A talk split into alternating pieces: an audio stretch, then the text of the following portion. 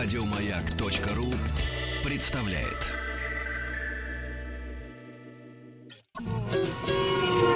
Маяк. Главная автомобильная передача страны. Ассамблея автомобилистов. Добрый вечер, добрый пятничный вечер. Как обычно, в пятницу у нас большая двухчасовая автомобильная программа «Ассамблея автомобилистов». Дежурный по программе Александр Пикуленко. И сегодня мы в первой части продолжаем праздновать девяностолетие журнала «За рулем». А мы его целый год будем праздновать. Поэтому я сегодня пригласил одного из старейших работников журнала, ну, в силу физического выживания, конечно, Олега Богданова. Олег, добрый вечер. А во второй части будет продолжаться наш сериал «Мобильность два ноль». И к нам придет в гости Владимир Пирожков. И мы будем делать уже третью программу. Будем определять, что такое мобильность дальняя. То есть ездить или летать.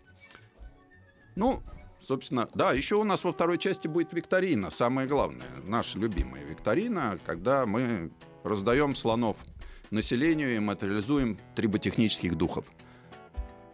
Ну что ж, начнем. Олег, да. э, журнал «За рулем». Ведущее издание. Ты как по... меня туда занесло? Ты попал в журнал «За рулем», уже имея школу испытательную, работа на заводе имени Лихачева. Образование физико-теоретика. Понятно. А потом руль грузовика. Вот это вот, что ж тебя так шатало-то? Ну, просто когда стоял выбор, быть ли мне теоретиком, о чем я мечтал, или быть гонщиком, я так прикинул и решил, что все-таки проще уйти в гонщики, чем в теоретики. Вот, это ближе мне было по душе. Уехал из Ленинграда, приехал на ЗИЛ, вот, и сказал, что вот, ребят, хотел бы вот, профессионально заниматься этим делом. Нашел спонсоров там, люди, которые пошли навстречу мне. Вот, и как бы, чередуя испытания, вот, на пассивно-активную безопасность, то есть mm-hmm. перевороты, удары. Вот. Но в основном, конечно, я занимался ралли на грузовиках и на легковых машинах. Вот. Но случилось так, что через лет пять, наверное, мой покровитель погиб. Mm-hmm. Вот. А когда нет покровителя, очень тяжело спортом заниматься. Я так думаю, что до сих пор. Вот. И некто Николай Разничев, который тоже в прошлом был в то время э, гонщиком.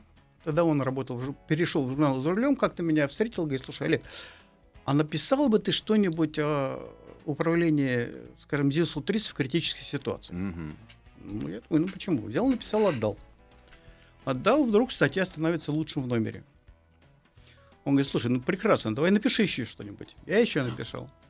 Опять статья лучшая в номере. Значит, меня приглашает Марк Телевич, зам главного mm-hmm. редактора, но Марк Григорьевич, да. реально, реально это шеф. Смотрит мне в глаза, говорит: Олег, вы сами написали статьи? Я говорю: да вроде бы сам. А вы, какое у вас образование? Ну, говорю, вообще физик-теоретик, но вот, иногда езжу на гонки, испытаниями занимаюсь. Он поинтересовался, как меня занесло, ну, все это я ему рассказал. Он говорит: знаете что, прекращайте вы свои гонки, приходите к нам. Ходите главным редактором в отдел испытаний. Mm-hmm. Гонки у вас остаются. Мы вас останавливать не будем. То есть хотите ездить, поезжайте на любые соревнования. Ну, значит, хотелось бы, вот, чтобы вы у нас работали. Ну, я подумал, подумал, думал, чего бы нет. Вот так как оказался журналист «За рулем». Олег, что тогда журнал «За рулем»? Вот тебя узнавали, ну, ведь э, журнал был э, на протяжении трех поколений советских автомобилистов, да, единственным окном в мир, где можно было прочитать про автомобили. Э, вот ты был известным автором. Вот. Тогда уже тебя узнавали на улицах, общались с тобой на дорогах? Или все-таки это было, как всегда, при советской власти не персонифицировано? Нет, когда ты говорил, что ты в журнале «За рулем» работаешь, то, конечно, постепенно тебя так потихонечку вычисляли. Угу. Потому что я же еще... Но меня, меня нагрузили тем, что я организовывал летом э, значит, соревнования школьников-автомобилистов. Очень интересное соревнование было. Школьников, конечно, поднимали на очень высокий уровень. А зимой это гонка звезд. Угу. Вот. И поэтому так или иначе и на телевидении светился, и на радио. Поэтому... То есть ты был известным человеком. А что вообще ты считаешь вот на раннем этапе появления «За рулем» так своей заслугой? Потому что для меня такое знакомство с Олегом Богдановым, как теоретиком и даже не физиком, это твои статьи о переднеприводных автомобилях. Методика управления переднеприводным автомобилем — это то, что я, в общем-то, изучал с удовольствием, постольку, поскольку, хотя ездил тогда на машинах несколько с другим видом привода, но мне было интересно, потому что это было умно, это было грамотно, и это было, в общем-то, по делу. Понимаешь, поскольку это вообще моя работа была, тестировать машины, испытывать их во всех режимах, то когда появился первый переднеприводный автомобиль, честно говоря, все его ругали. Я имею в виду гонщики. Говорили, вот, передний привод, на нем невозможно ездить, это вообще что-то такое, только на заднем приводе. Ну, я не стал ругать, я решил попробовать. Взял, подготовили мне на заводе автомобиль, и я поехал на международные соревнования. И в своем классе в одни ворота все выиграл. Mm-hmm. Когда приехал, все оставшиеся пришли посмотреть, что же за машины, попробовали. Я говорю, что ж, оказывается, на переднем приводе можно ездить. И постепенно, постепенно, быстренько перешли на передний привод. Mm-hmm. Таким образом... Ну, а и восьмерка, и девятка, это, в общем, были машины, которыми я открывал, ну, в общем-то, публикации по переднему приводу. А потом, потом вот это вот рекорд Москва-Лиссабон. Ну, к этому мы еще ну, вернемся. Да. Вот. А, скажи, пожалуйста, вот ведь это сейчас представительство, производители с большим удовольствием дают машины на тест-драйв, и вот... При той жизни зачем там Волжскому или Московскому автомобильному заводу давать каким-то журналистам автомобиль, когда какой пиар, когда за машины там пятнадцать лет в очереди стоят? Вот как тогда? Это были личные контакты всегда налажены. Это и... все-таки авторитет журнала «За рулем». Ну и, конечно, личные контакты, само собой. Но авторитет журнала был очень высок, и поэтому, когда ты приходил и говорил, что хотел бы попробовать автомобиль. Причем вот сейчас тебе автомобиль дают специально подготовленный. Это ни от кого не скрывает. То есть на, на тест-драйвах... Это... Ну, может, это не специально подготовленный автомобиль, скорее он будет в самой максимальной комплектации. Максимальная комплектация, да. Это само собой. Я да? не думаю, что он специально подготовленный, но максимум... Я потому что могу тебе сказать, что вот я иногда на тест-драйв брал машины, просто вот автовоз пришел, при мне его помыли, и я поехал. Вся подготовка была только помыть машину. Вот. Ну, я-то имею в виду не такой вариант, а когда тебя приглашают, и ты едешь куда-то, в другую страну, и там стоят машины, подготовленные для... Опять же, могу с тобой поспорить. Иногда да. мы с тобой, приезжая на предварительный показ автомобилей, получаем в руки машины предсерийные, с некоторыми даже недостатками и некоторыми деталями, сделанные по обходной технологии еще. Да, но при этом их хорошо потрясли, посмотрели, и ну... это не, не просто так вот сырой автомобиль дали попробовать. Нет, я думаю, что такого не бывает. Другое дело, что там, поскольку это предсерийный, может всегда что-то отвалиться. Ничего страшного в этом нет. Ты знаешь, я могу сказать, что профессиональный уровень журналистов того периода и сегодняшнего, он несколько отличается. Современный журналист считает своим долгом что-нибудь отломить у автомобиля. Журналист того Другие... периода все-таки пытался разобраться, почему то или иная деталь сломалась у него на ходу. Потому что мы не можем сравнить качество автомобилей советских того периода и даже самого бюджетного автомобиля нынешнего. Это небо и земля. Понимаешь, другие требования у потребителя информации. Если ты начинаешь углубляться в какие-то тонкости, какие-то технические детали, это никого не волнует. Ну, естественно. Сейчас больше даже одна какая-то эмоция, личные впечатления, причем не обязательно на высоком уровне профессионализма. Вот проехал, ах, ох, Этого достаточно. Но, с другой стороны, тот же журнал «За рулем», он упорно продолжает сеять разумное, доброе, вечное, да? И как сделать сорок деталей из пробки из-под шампанского, приспособить их к автомобилю «Жигули». Журнал «За рулем». Советы бывалых никуда да. не делись. Вот эти бывалые не вымирают как класс.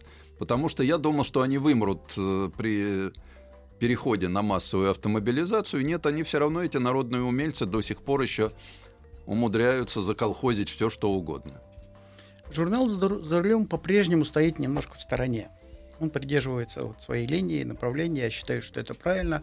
У него был провал э, довольно сильный э, при переходе, скажем, э, где-то вот в начале этого, этого века, угу. когда какая-то внутренняя неразбериха шла. И когда у руля стояли люди далекие вообще от автомобилей. Сейчас это нормализовалось, и я считаю, что он находится в, ну, в своем секторе и хорошо отрабатывает, значит, то направление, которое освещает. Mm-hmm. Но вернемся к журналу то- тех времен. Да? Э- когда стало понятно, что уже в журнале многое достигнуто, что маститый автор. И вот кто, о чем, собственно, я и хочу поговорить, это о пробеге тысяча девятьсот восемьдесят восьмого года. Это было событие для того периода. Страна вдруг начинала открываться, да? Разрешили пересекать границу. Железный занавес, раньше там в нем были узкие щелочки, не для всех. А вот под, тут появились какие-то маленькие дверцы, через которые можно протиснуться. Ты это подсознательно уловил? Или ты сознательно знал, что это может быть? Нет, идея пришла от нашего главного редактора, который, собственно говоря, был главным редактором постольку, поскольку он занимался своими делами и где-то прочитал, что португальцы проехали за пятьдесят два часа, по-моему, или не помню за какой-то. Пригласил меня, говорит: Олег, ты вот своими ролями занимаешься, а вот тут португальцы проехали. Вот. Не хочешь ли ты попробовать? Mm-hmm. Я говорю, ну давайте попробуем, что из этого может получиться. И дальше шла очень большая подготовка. Подготовка, с одной стороны, шла эта подготовка автомобиля. Ничего mm-hmm. специального там не было, просто его очень хорошо собрали и очень хорошо покатали. Там mm-hmm. стоял только другой распредел небольшой, но мощности он не давал, немножко мом- момент повышался. А мы, э, то есть я, Виктор Панярский и Владимир Соловьев, Троица, угу. мы прошли через специальную подготовку, через которую проходили космонавты по полной Зачем? программе. М? Зачем? Это, это действительно тебя, было я, необходимо? Или это... Да, да, это было необходимо. Просто я прикинул, что если э, конкуренты прошли за пятьдесят часов, то есть мы должны пройти часов за сорок пять, но если у них двигатель мощностью был там двести с чем-то лошадиных сил, у нас э, гораздо меньше, угу. вот, то э, нагрузка будет бешеная. Психологическая нагрузка. Плюс никто из нас не проходил такое количество э, стран. То есть э, я посчитал, думаю, если на каждой даже переходе границы мы потратим по часу, ну, да. то скорость у нас должна быть средняя, очень высокая. А высокая средняя скорость, значит, огромное напряжение и должно быть о- огромное доверие друг к другу. В тот момент, когда кто-то сидит за рулем, ты должен обязательно расслабиться. То есть отдохнуть. Если я, например, буду сидеть и все время контролировать, то толку никакого не будет, потому что в какой-то момент я вырублюсь. Это я боюсь, на вторые точно. сутки, да еще под утро, тебе уже все равно, кто тебя рулит, ты, тебе уже хочется только вы. Ты выключаешься мгновенно, и неважно, как это происходит. Я понимаю, что за ответственность лишних диоптрий не дают, но все равно... Так вот, поэтому-то проходили мы вот спецподготовку психологическую. И психолог, который с нами работал, женщина, mm-hmm. она космонавтов готовила. Она под конец оставила нас троих и говорит: ну, Олег, вот, наверное, вы будете главным, как я понимаю, по всем психологическим параметрам. Я говорю: ну да.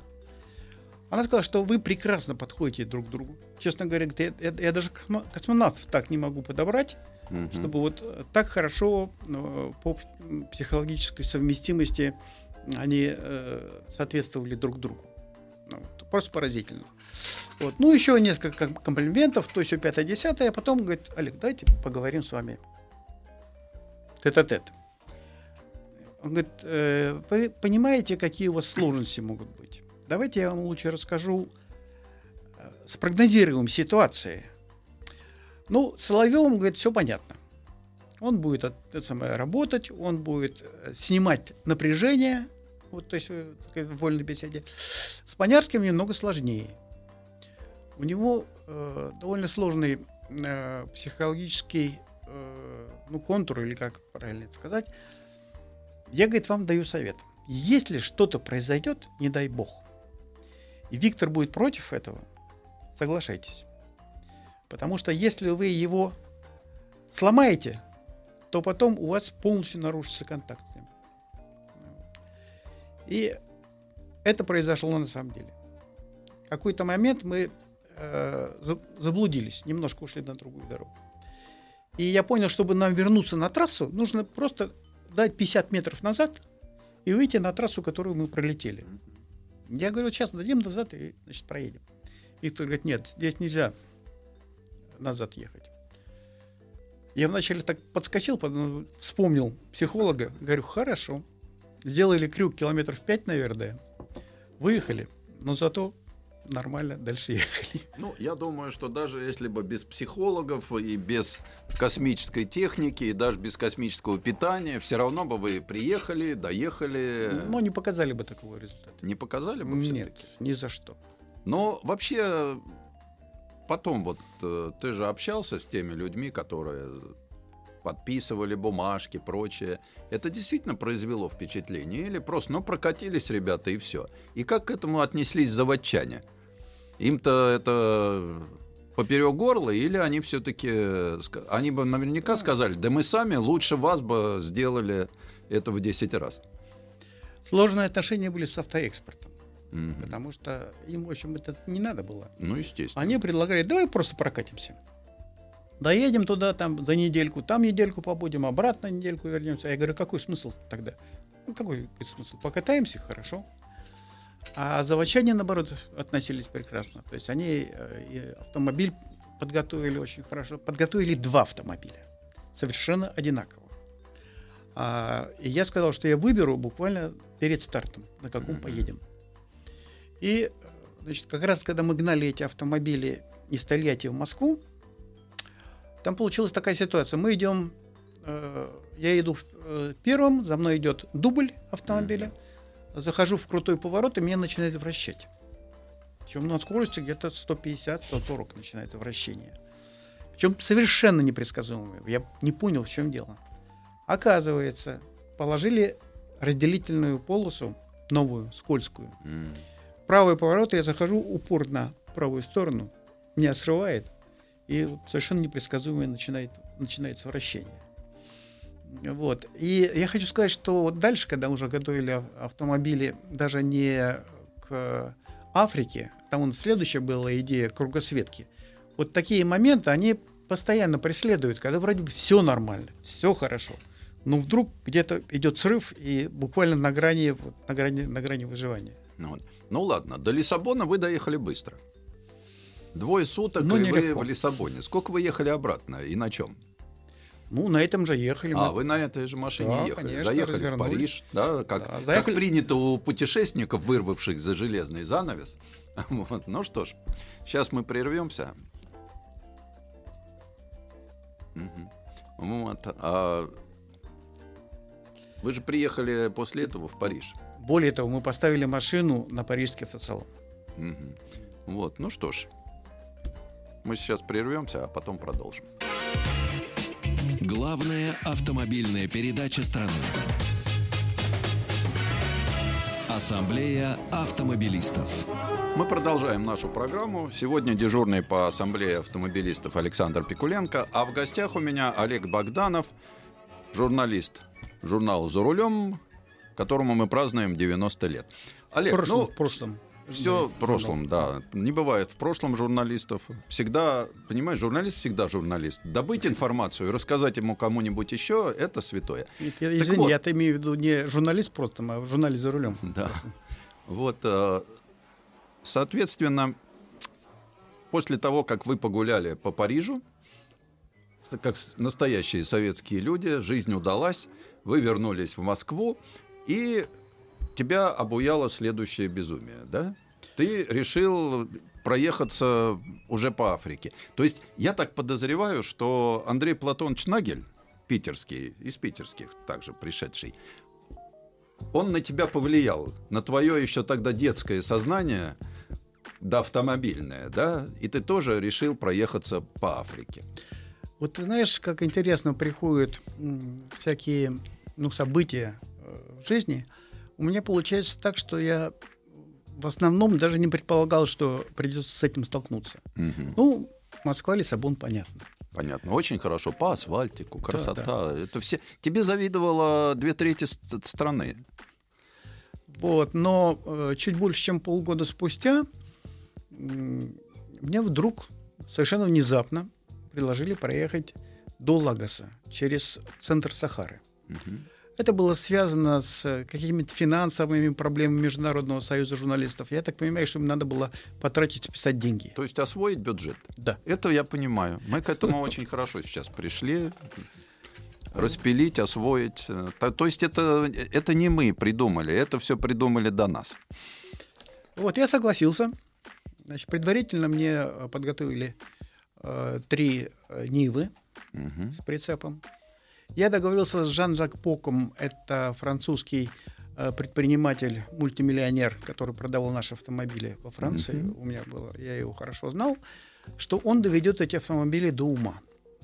Ну, предварительно их немножко здесь посмотрели, подготовили. Я приехал в Париж, там машины полностью перелопатили, подготовили, поскольку он постоянно участвовал в ралли Париж-Дакар, то он хорошо знал ситуацию и именно подготовили для... Э, Ну, под Африку. То есть машины получились приличные? Да, машины, конечно. Ну, там электрику завели, ну, много всего сделали. Короче, он остановил производство, угу, и наши машины туда загнали и, собственно говоря, разобрали и собрали. Угу. Вот. Ну, поехали, нормально все вроде бы. Переехали кораблем в Африку, и тут от нас сбежал фотокорреспондент французский. Uh-huh. Ну, что, что француз? Нет, он там ехал и все время спрашивал. Надо своего было брать, фотокорреспондента. Ой, нет, извини, не французский, вру. Немец. Потому что я с ним разговаривал, он ехал вместе со мной. Доконал немца русский экипаж. И он все время, пока ехал, спрашивал: Олег, а действительно мы поедем через Африку, через центр Сахары? Я говорю: да, конечно. Проходит какое-то время, опять этот вопрос. Переезжаем уже самое в Африку, приходим. Так вы действительно дальше поедете? Да. Через полчаса приходит: ты знаешь, у меня фотоаппарат сломался, и вообще нога болит, я с вами не поеду. Вот. Ну, где-то я это предвидел, поэтому я спрятал фотоаппарат, и он у меня был спрятан. Вот. Я отдал его Панярскому, поскольку он в прошлом был фотокорреспондент, угу, и он уже дальше с ним работал. Но самое смешное в этой ситуации было то, что не было ни одной карты, никакой информации, что там творится по нашему пути. Понятно. То есть это была авантюра чистой воды. Да. Был пунктир. Приблизительно тысячу километров, угу, по Африке. Ну, мы едем, вроде бы все нормально. Даже фильм есть по этому поводу, мы сделали.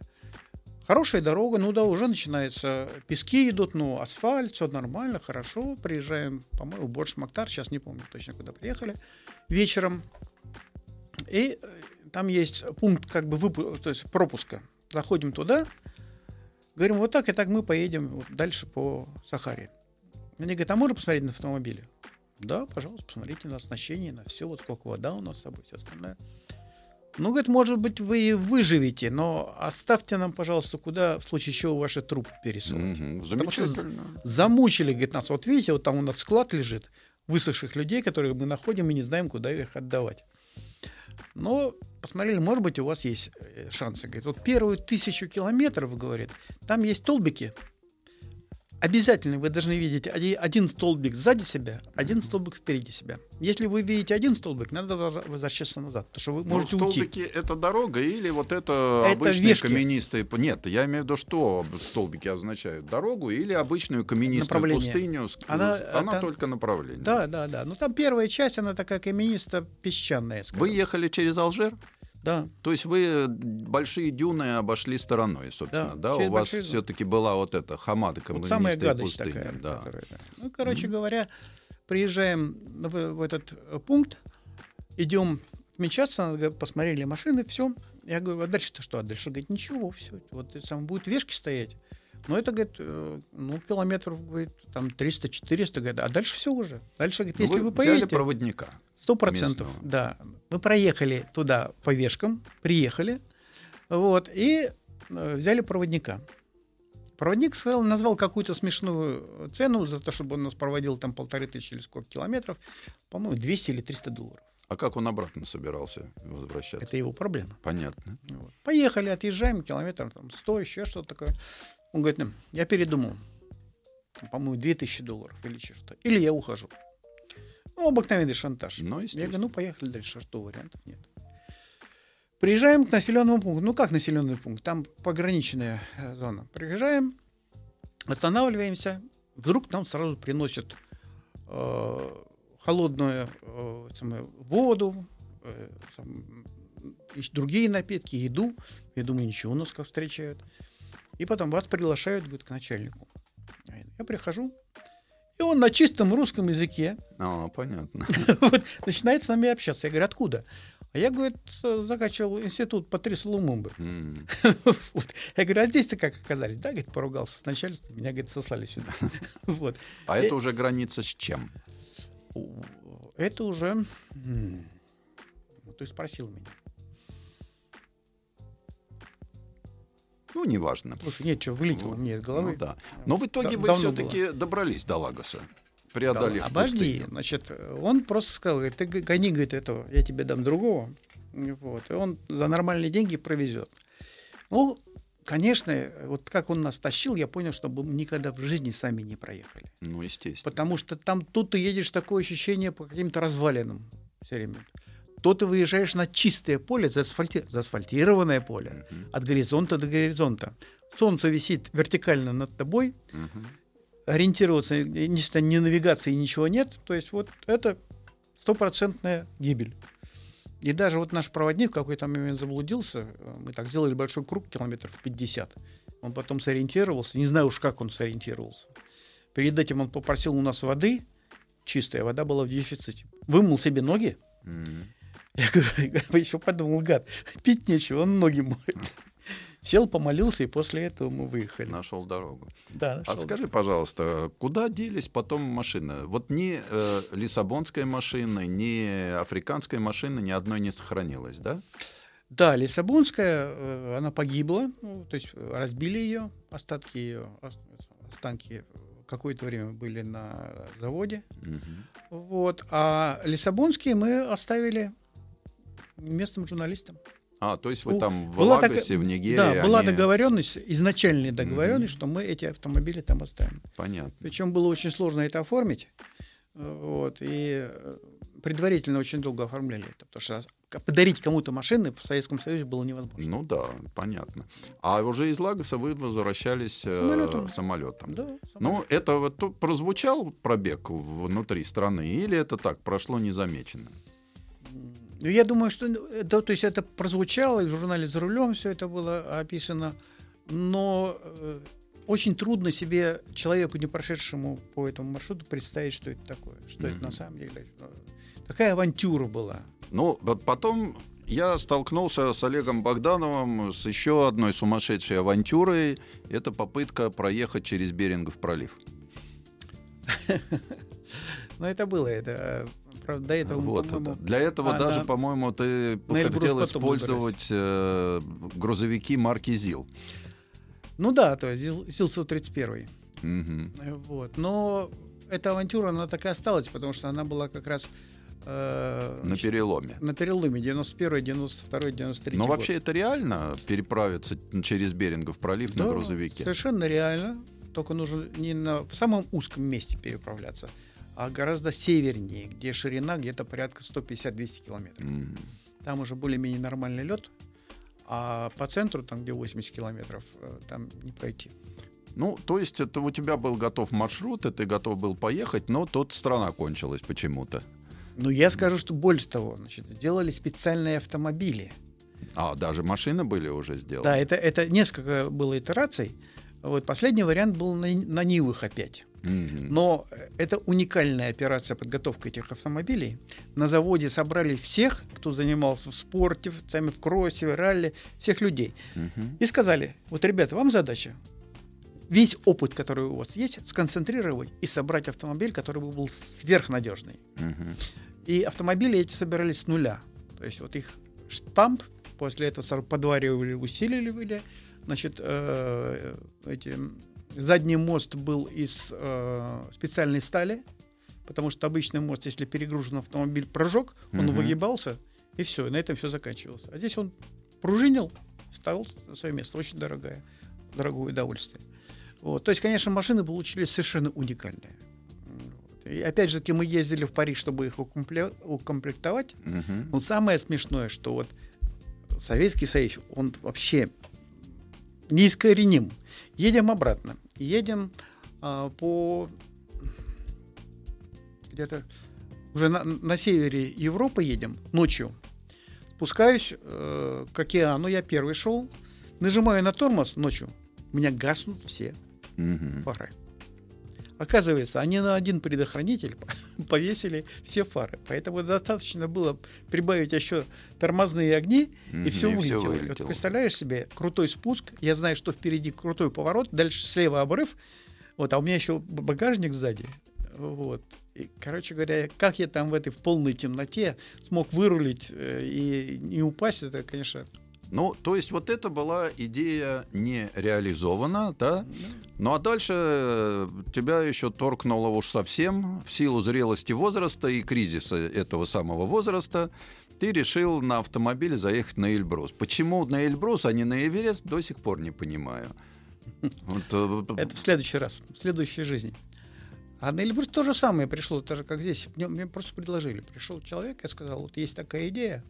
Возьмешься, не возьмешься. Ты же берешься за какие-то безумные совершенно идеи. Я говорю, мне нужно попробовать, я так не могу. На Эльбрусе я не был, надо взять. Ну что ж, э, на Эльбрус мы поднимемся после небольшого перерыва. Не отключайтесь, будет интересно. Главная автомобильная передача страны. Ассамблея автомобилистов. Итак, мы собрались на Эльбрус. Я-то думал, что на Эльбрус надо ехать на Ниве, на УАЗике, но как-то вот э, ты все-таки перешел эту грань неразумного в сторону оптимального, поэтому поехали на Дефендере. Да. Причем я сразу сказал, что мне нужно, во-первых, а, забраться самому на Эльбрус, посмотреть, что там. Пешком. Ножками, да. И, во-вторых, я сам подготовлю автомобиль. Ну, мне, в общем, разрешили сделать то и другое. Первый год э, я зашел до перемычки, дальше было уже понятно, я спустился. Uh-huh. Вот, э, в Англии заказали э, значит, автомобиль, uh-huh. я, так сказать, техническое задание оформил. Когда они все это сделали, я поехал в Англию, в Англию посмотрел, что они там натворили. Uh-huh. Вот, но автомобиль, конечно, там было все, что можно было сделать. Все блокировки, ну, все, что можно было сделать. Со свойственным англичанам традициями автомобиль был хороший, но ломучий. Вот потом я пригнал его сюда. Мы весной сделали попытку первую, посмотрели, как он. Выяснили mm-hmm. слабые места. Mm-hmm. То есть отломили все, что сделали да, англичане, да, и переделали да. то, что сделали русские. Вот. Потом посчитали, я посчитал, какой должен быть привод, чтобы он выдержал этот крутящий момент, если автомобиль подбросит, и он на одно колесо uh-huh. станет, положим, заднее колесо, и весь крутящий момент пойдет туда. Uh-huh. К сожалению, диаметр был такой, что он не поместится ну, да. совершенно. Поэтому надо было уже такую тактику выбирать, чтобы это не произошло, потому что иначе все поломаем. Я на фотографии видел самовытаскиватель. Да. Э, типично русский. Это когда ты приварил диски к А-а-а. дополнительные диски к вторым. Ну, то есть, это то, то, что ты принес из кросса. Причем ты-то уже это не дожил, а вот то, что до тебя так делали, кроссовики, ты знал, это наверняка. Нет, нет, нет, неправильно. Я же ведь нет, э, не по, по, я по молодости работал, э, ездил э, с э, исследователями э, по Дальнему Востоку. Mm-hmm. Вот, и у меня был э, ГАЗ шестьдесят один, вот, и я его оснащал. И это я сам придумал. Что я взял, просто привел еще вторую часть. И... Такие самовытаскиватели, легковой диск, на который наматывали трос, вот mm-hmm. когда были старые кроссы длинные, mm-hmm. еще на сто шестьдесят четвёртых, на ГАЗ пятьдесят первых, вот у нас в Татарово-Крылатского, вот я сам мальчиком еще ходил, и я видел эти самовытаскиватели. Когда забивают якорь, и этот трос, ну, mm-hmm. наматывается на ведущую ось. Это был где-то начало семидесятых, когда да, я... конец шестидесятых. Когда... когда я использовал это. Вот.